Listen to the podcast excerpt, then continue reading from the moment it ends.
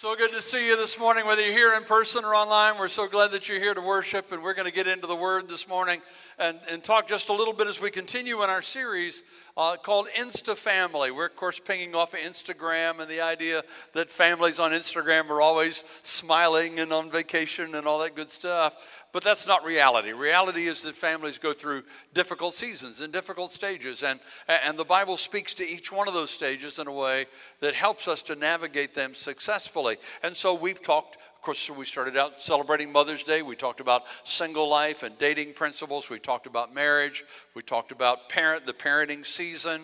Then last week we talked about when conflict arises in whatever season of the family. And today, of course, we're talking to our graduates and parents of graduates specifically, but for all of us, uh, in, in, a message we're simply calling When the Kids Leave Home. And we're talking about that transitional season and the role that we all have in it. I'm excited to welcome uh, to the stage today Pastor Luke Davis. is our student ministries pastor. So, Pastor Luke, come on. Let's welcome Luke as he comes to the stage. Bridge family, I listen, I don't know about you, but I am easily entertained. I, am serious. Now, it doesn't take a lot to pique my interest. I mean, those YouTube videos of those guys making those basketball shots from like a 13 story tower, I mean, they just, they lure me in. I got to see what happens. Maybe it catches you up too. You know, when you're just scrolling through Facebook or something and you see this video with a catchy title, you want to know, how does it end? Well, the other day, I'm on line and I see this video, and you're going to be like, Pastor Luke, man, that is lame. But it was of squirrels. It was of squirrels. I see this guy who has put an obstacle course in his backyard for squirrels to jump on and go through. And I'm like, man, this guy has no time. And then I realize I'm the guy watching the guy who's made the squirrel obstacle. And so it just hits me, man, what, what am I doing? But I see, I didn't realize that in that video, I would actually learn something pretty profound. Because see, what happens at the end of that story is this squirrel gets to the end and he stands on this piece of wood that catapults him up into the air, safely into a net. And what I noticed was pretty incredible. And so I brought that clip with me today for you to check out. The first critical moment is right here. He's already done the predictive math, and he's locked his head on the spot where he plans to land. And now his head will not lose that lock the whole way down. What's crazy is the time it takes him to do all the predictive math to know exactly where he will land and to lock his head is 300 milliseconds. That's exactly this long, literally less than the blink of an eye. 300 milliseconds. 300 milliseconds is all it took for that squirrel to decide where he was going to land and then shift his body to follow where his sights were locked.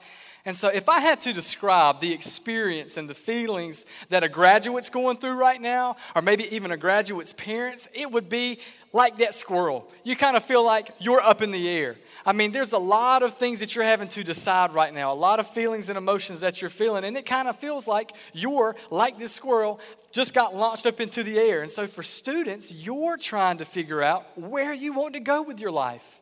Students, what you want to do. You're trying to figure out how you're going to get there and how you're going to convince your parents that this is what you want to do with the rest of your life. You have so many things to pack up before you leave home, so many sentimental things, a lifetime of things to pack up and leave. And so you're probably wondering, what am I going to do now? You are quite literally up in the air. And so I've been in student ministry for quite some time, and I've seen many graduates go off to college, and I've seen that transition for parents. And, and I know that there are just mixed emotions that parents feel. But you know, I want to kind of lean into Pastor Jim and, and kind of ask you you know, you've been in this position before where you've seen your kids go off. What kind of emotions did you feel? Well, uh, after the emotion of relief, we're going to be empty nesters now, is the amazing fear. Can I get an amen? Mm. Did I do enough to prepare them for what they're about to experience? Yeah. Can I get an amen? I mean, that's the greatest fear for every parent that comes into this place is did I do enough? Did I prepare them enough? Did I role model enough? Are, are, are they ready? And is there something I could have, should have, would have done differently? Yeah, yeah. So we get it. Graduates, we get it. Parents, we get it. There's a lot of different things that you're probably experiencing right now. And so, students, and just a little bit, some of you are just going to have to wave bye to your parents as you start this new chapter on your own. I mean, getting the plans in place are half of it, but actually executing the plans, well, that's a totally different thing. Parents, you have to drop your child off wondering, will they remember everything that I taught them? Students, you have to find the balance in between academic life and social life. Parents, you have to trust that they're taking their studies seriously. And students, you have to take full responsibility of your actions in maybe a way you've never done before. Now, listen to me, this season of life that you are approaching is so full of freedom, probably the most freedom that you'll ever experience in your life. But how in the world do you navigate this time in such a way so that when you look back, you don't regret it? I believe it's by asking this one simple question Where do I want to land? Where, students, do you want to land? Would you pray with me? God, we love you and we thank you for this time together. I pray that you would open up our hearts to your word. And I pray, God, that you would press your word into our heart, Lord. And I pray, Father, that you would bring about transformation.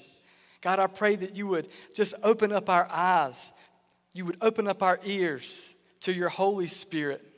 And I pray, God, that in this moment, your Spirit would just speak to us right where we're at through your word. God, we love you. It's in your name that we pray.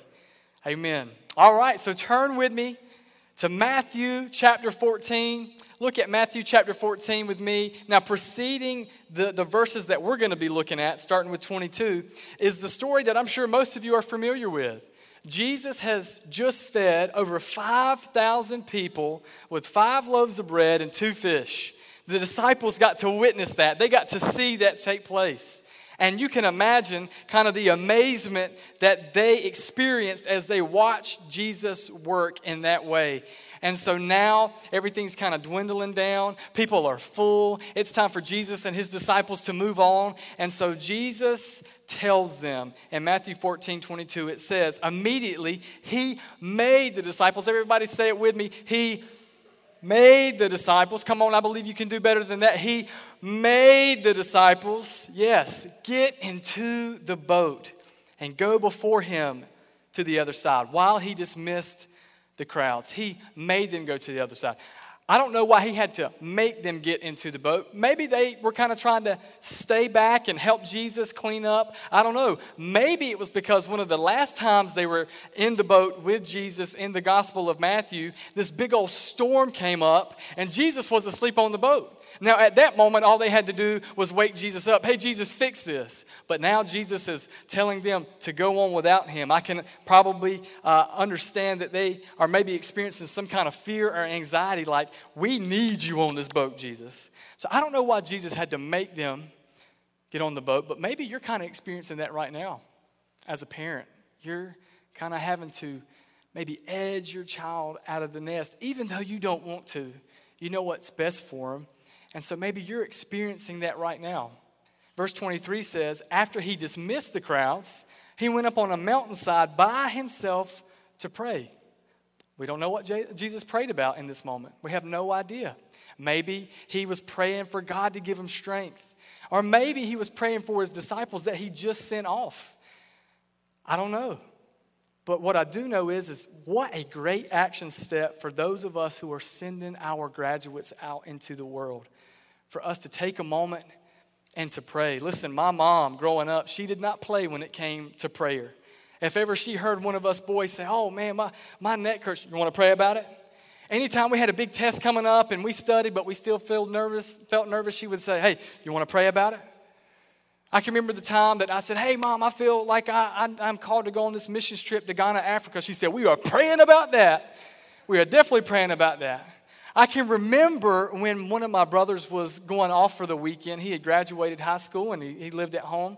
And I can remember him going off for the weekend. And listen, I like to think that, that we were pretty good kids. We didn't give our parents too much trouble. And, and our parents knew that, but they also knew that we weren't perfect.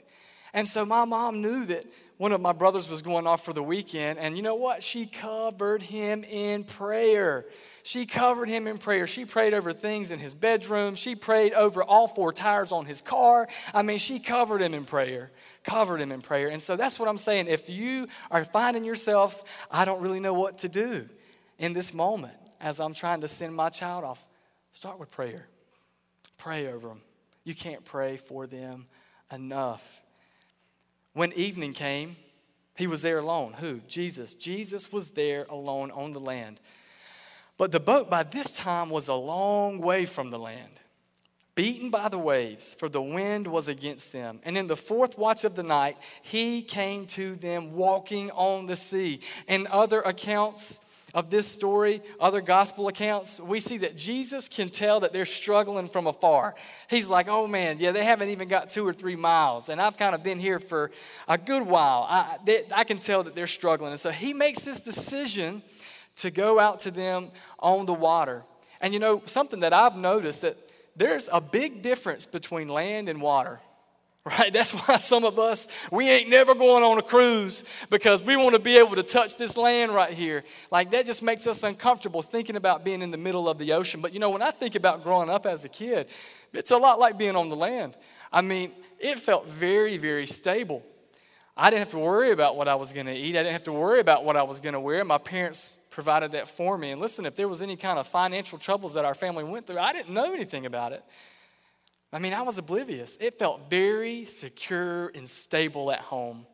But that minute I walked out the door, that minute that I started to go out on my own, it felt quite literally like being out in the middle of the ocean. It was a lot less stable as I started to add the title of husband and father, and I'm now responsible for myself. I could feel the instability there. And I'm sure that maybe as a parent, you're kind of feeling that right now. Listen, my, my wife and I, we have a great relationship.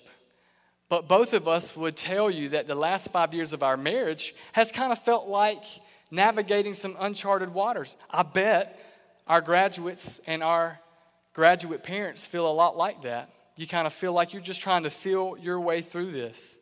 And so we see Jesus noticing that the disciples are they're struggling. And so he walks out to them and verse 26 says, "But when the disciples saw him walking on the sea, they were terrified and said, "It's a ghost." And they cried out with fear. But immediately Jesus spoke to them saying, "Take heart, it is I. Do not be afraid." We see another instance like this in Exodus with Moses as he approaches the burning bush. He is very afraid of a bush on fire talking to him, as most of us would be. And what does God say in that moment? I am. That is what Jesus is saying right here. Yahweh is here. I am. And so Peter, knowing that this is now Jesus, asked him to ask him Ask Jesus to ask him to come out to him on the water. Peter takes this big, bold step of faith. Students, in this new season of life, your faith is going to require you to step out on your own.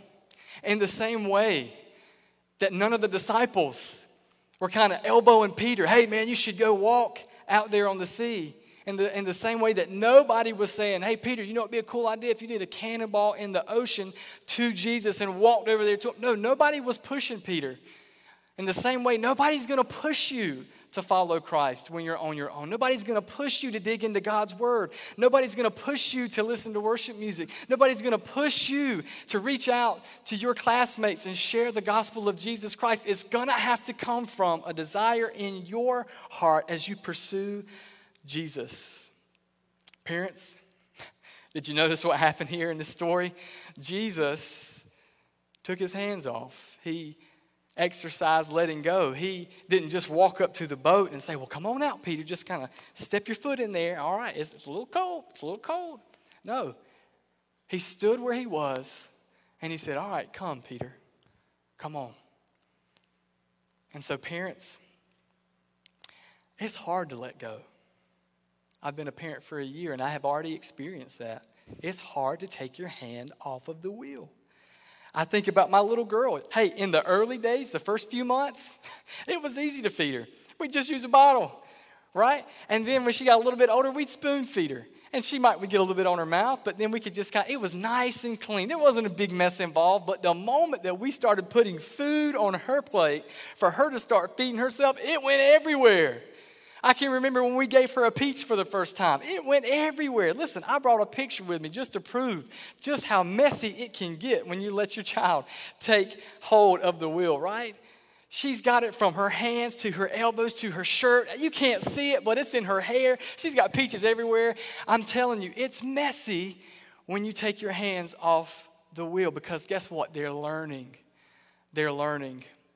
And so, what I discovered was if I ever want Lennon, my daughter, to be self sustaining, I'm going to have to take my hands off the wheel. But guess what? I'm just a first year parent. I would love to hear, as I'm sure you would, somebody who's real seasoned, somebody who's real old, someone who's a little decrepit. You know, I'm sure maybe you'd like to hear somebody who is, uh, well, hey, Pastor Jen, yeah, you, yeah, you. Let, It's what's been, it like? It, has been nice working with you, Luke.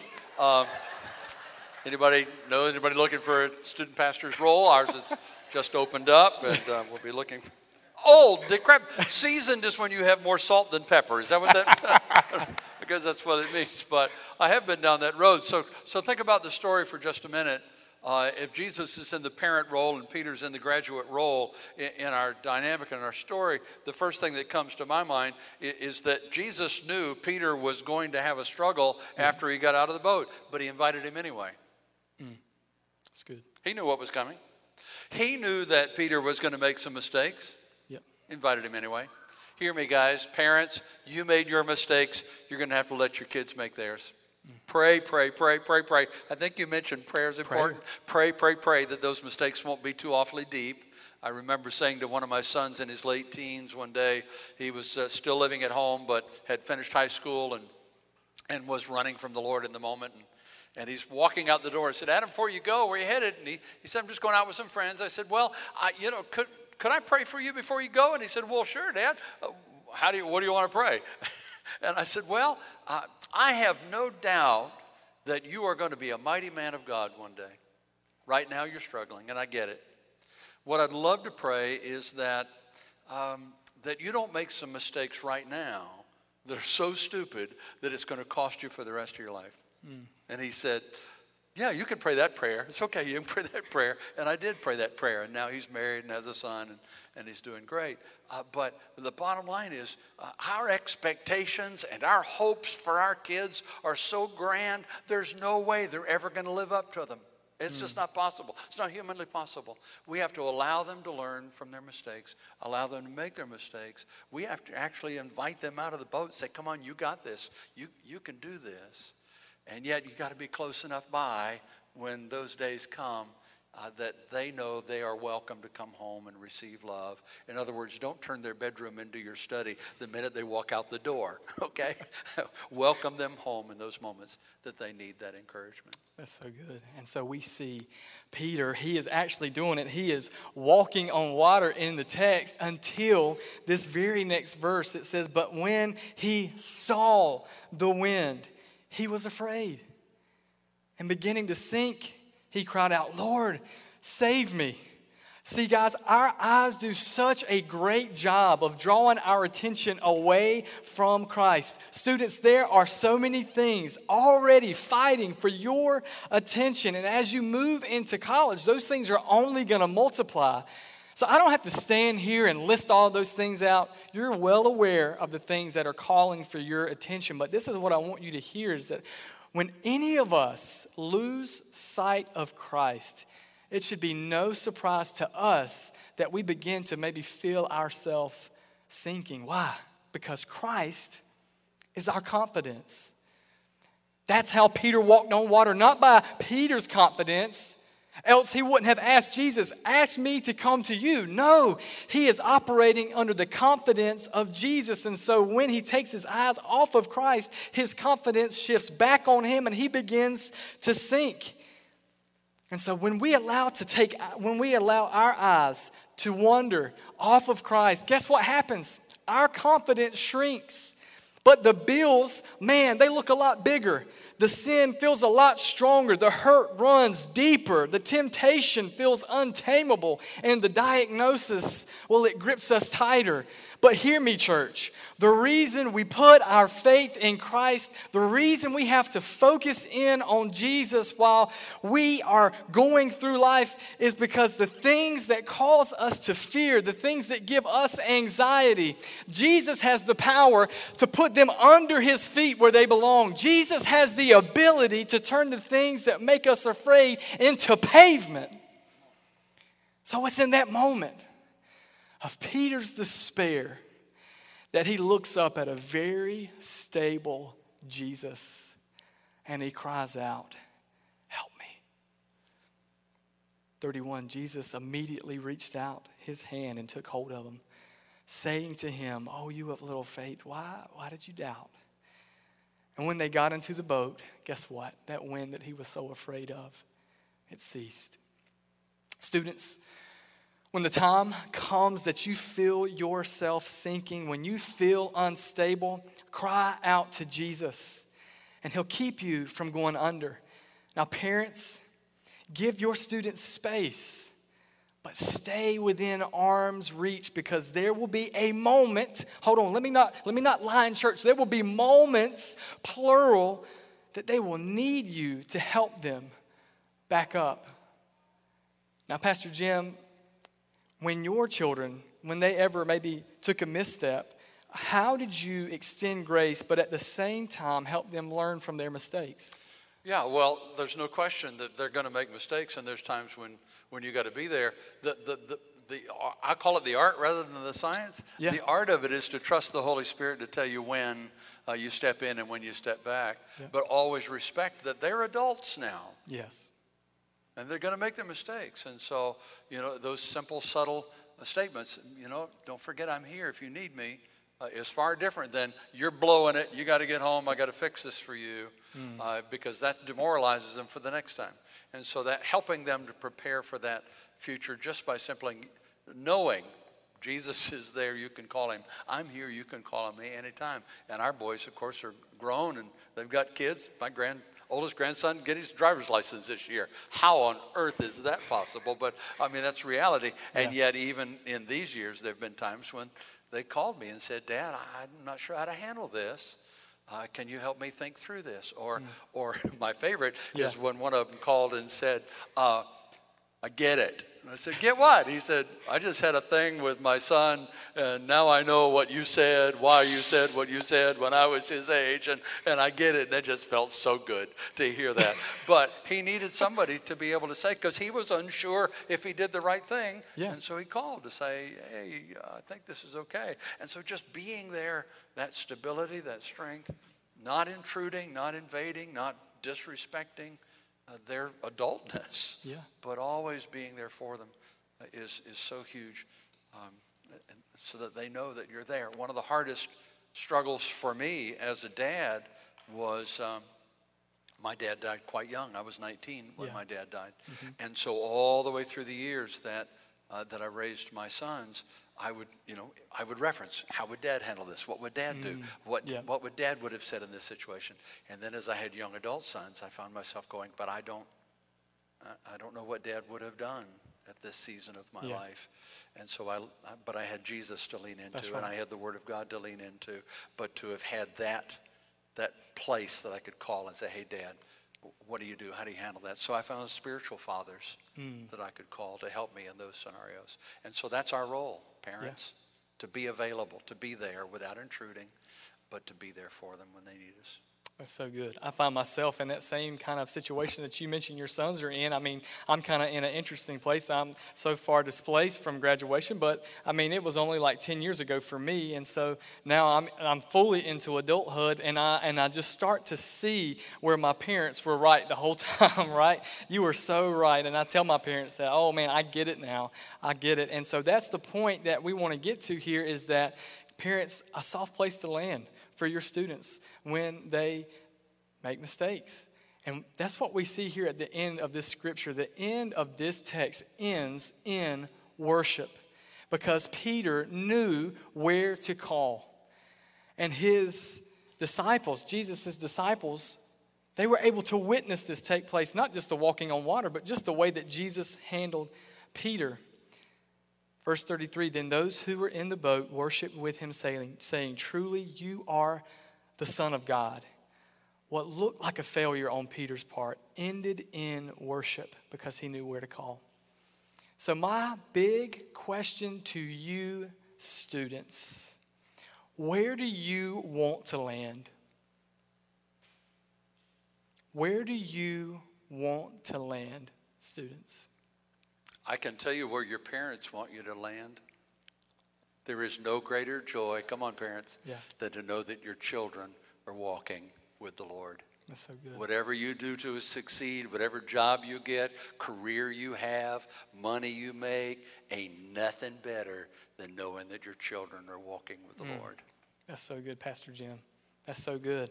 And listen, I bet Peter wishes that he could have said, I walked all the way to Jesus and I walked all the way back. And so I wonder, students, middle school, high school, college, what do you hope to say at the end of your middle school career, high school career, college career? Guys, do, do you hope that you can look back and say that your hard work paid off? When you're finished, do you hope that people can look at your experience and say, oh, yeah, God was all up in that? That day that you find yourself sitting in front of a potential employer, do you hope that you can sit there and not have to worry about what they might find on your social media? Because, my goodness, the last four years you lived in for Jesus. Students, I got some big news for you today. You might want to just get right to the edge of your seat because this is pretty earth shattering for you. You're not a squirrel. you're not a squirrel. No, you're not a squirrel. So, the best time for you to determine where you want to land is not when you're up in the air, but it's right now. When you set your sight, your feet will follow. And I know this because I see it in Hebrews chapter 12, 2 and 3. The author and perfecter of our faith, Jesus Christ, is talking about him here. Keep your eyes on Jesus, who both began and finished. How many of you know it's easy to begin something? It's easy to start something. It's so much harder to finish it. Man, if I had a list of things right now that I began, it would go from the ceiling to the floor that I never finished. It would be unending.